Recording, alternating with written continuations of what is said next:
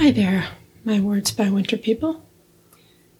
It is your host, Alison McGhee, coming to you today from Southern California, where I just hiked the trails, the wilderness trails, the canyons, in the sunshine. Straight up the vertical water tank, continue on to Bomber, take a right onto Laguna Ridge, creep down the vertical end of Laguna Ridge, past the bleacher seating and the tennis courts, stop to fold up the hiking poles, and then walk back home, which is itself a hike. Now, when I say vertical, I don't mean actually vertical. I'm not a rock climber. I just mean that it feels vertical, especially going down, which is my least favorite part of hiking. Notice that I said least favorite instead of most hated. That's what we here at Words by Winter refer to as the power of positive thinking.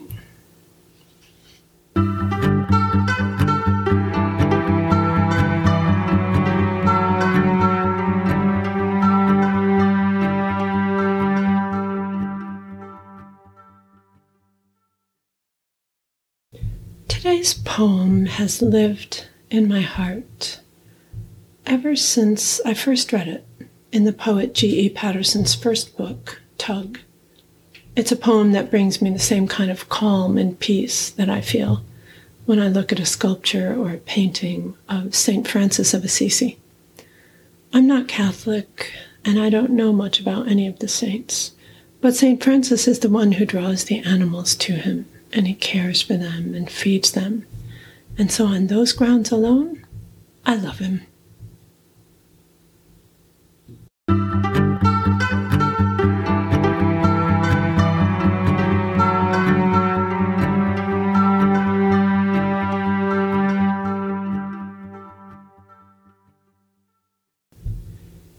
Here's a question for you. When you think about the people you most love, how do they come to you? Maybe the animals you most love too. Is it in voice or looks or scent or touch? Is there a certain feel when you say their name or picture them? With me, it's often touch, specific memories sometimes. I'm thinking right now about one of my children, how she almost couldn't fall asleep unless she was touching me. This is the same baby who, like her brother before her, refused to drink from a bottle. I'm talking my milk from a bottle, ever. They never drank from bottles. So on the two days a week she went to daycare, she drank nothing until I picked her up and we walked back home. She wasn't loud or demanding about the no bottle thing. She'd just close her mouth, silently turn her head away. And when she needed to sleep, it was much easier for her, for all of us, if I lay down next to her so some small part of our bodies were touching a hand, an arm. I used to regulate my own breathing to a slow, calm rhythm, and eventually hers would match it, and then she'd drift into sleep. When I remember those days, I remember G.E. Patterson's poem. And I also remember my old friend, beloved old friend Garvin Wall, who on his first time out of New York City in 37 years flew to Minneapolis to visit me and my children. Garvin and I began our friendship long, long ago as pen pals. He had read a short story of mine and he wrote to me. And I wrote back. And he wrote back, and I wrote back. and eventually, over the decades, he became a fixture in our lives. At the very end of his life, he told me that he thought of himself as my adoptive father and me as the daughter he had never had. Something that still makes me tear up. On that visit to Minneapolis, Garvin and I were talking late at night. He was in the night owl at my small kitchen table. He looked old. He was old and tired and reflective.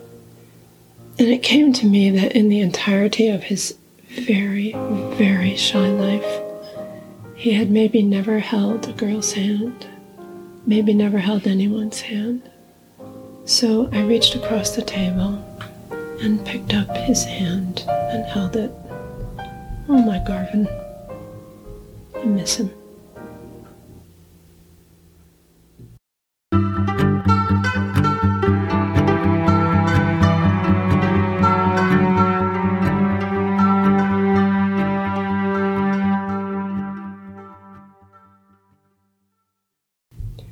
And here is the poem for you. The Saint's First Wife Said by G.E. Patterson. I woke to your face not looking at me, but on the bird that settled on your wrist, lured by food. Its trust, for once, was rewarded. You offered the bird everything you had. I remember. That is how it began with us. You held out your hand. I took it.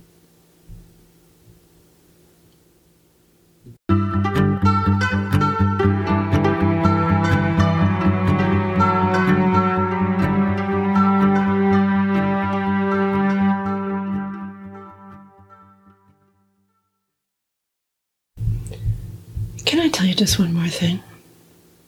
And yes, I do know I should have said may instead of can just now, but has been made abundantly clear here on our little podcast. Rules were made to be broken. So let me tell you about Paco, who's sitting right here on my lap as I record this.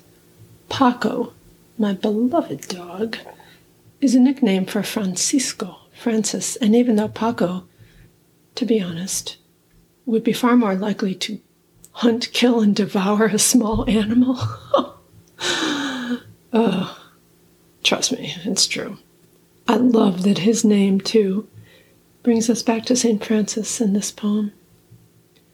And there we have it, my friends. That is it for today's show. Thank you for listening. If you liked it, please spread the word by sending the link to someone else who might. Give us a good rating if you can figure out how to do so, and if you're so inclined. Original theme music for our show is by Dylan Parisi. Additional music by Kelly Krebs. Artwork by Mark Gary. Today's poem, The Saint's First Wife Said, by poet, critic, translator, and public artist G.E. Patterson, is from his first collection, Tug, which won the Minnesota Book Award, and is featured here with kind permission of the poet. Words by Winter is created, hosted, written, produced, everything by me, writer Alison McGhee. Tell me what you're going through, and I'll go in search of a poem to help you through, to help us all through, the way that poems have been helping me since I was a little girl. Send me a voice memo via email to wordsbywinterpodcast at gmail.com or just drop me a line at the same address, which again is words by winter podcast at gmail.com. For more information about me, my books, and the classes I teach online, go to AlisonMcGhee.com. Words by Winter. Conversations, reflections, poems about the passages of life. Because it's rough out there, my friends, we have to help each other through.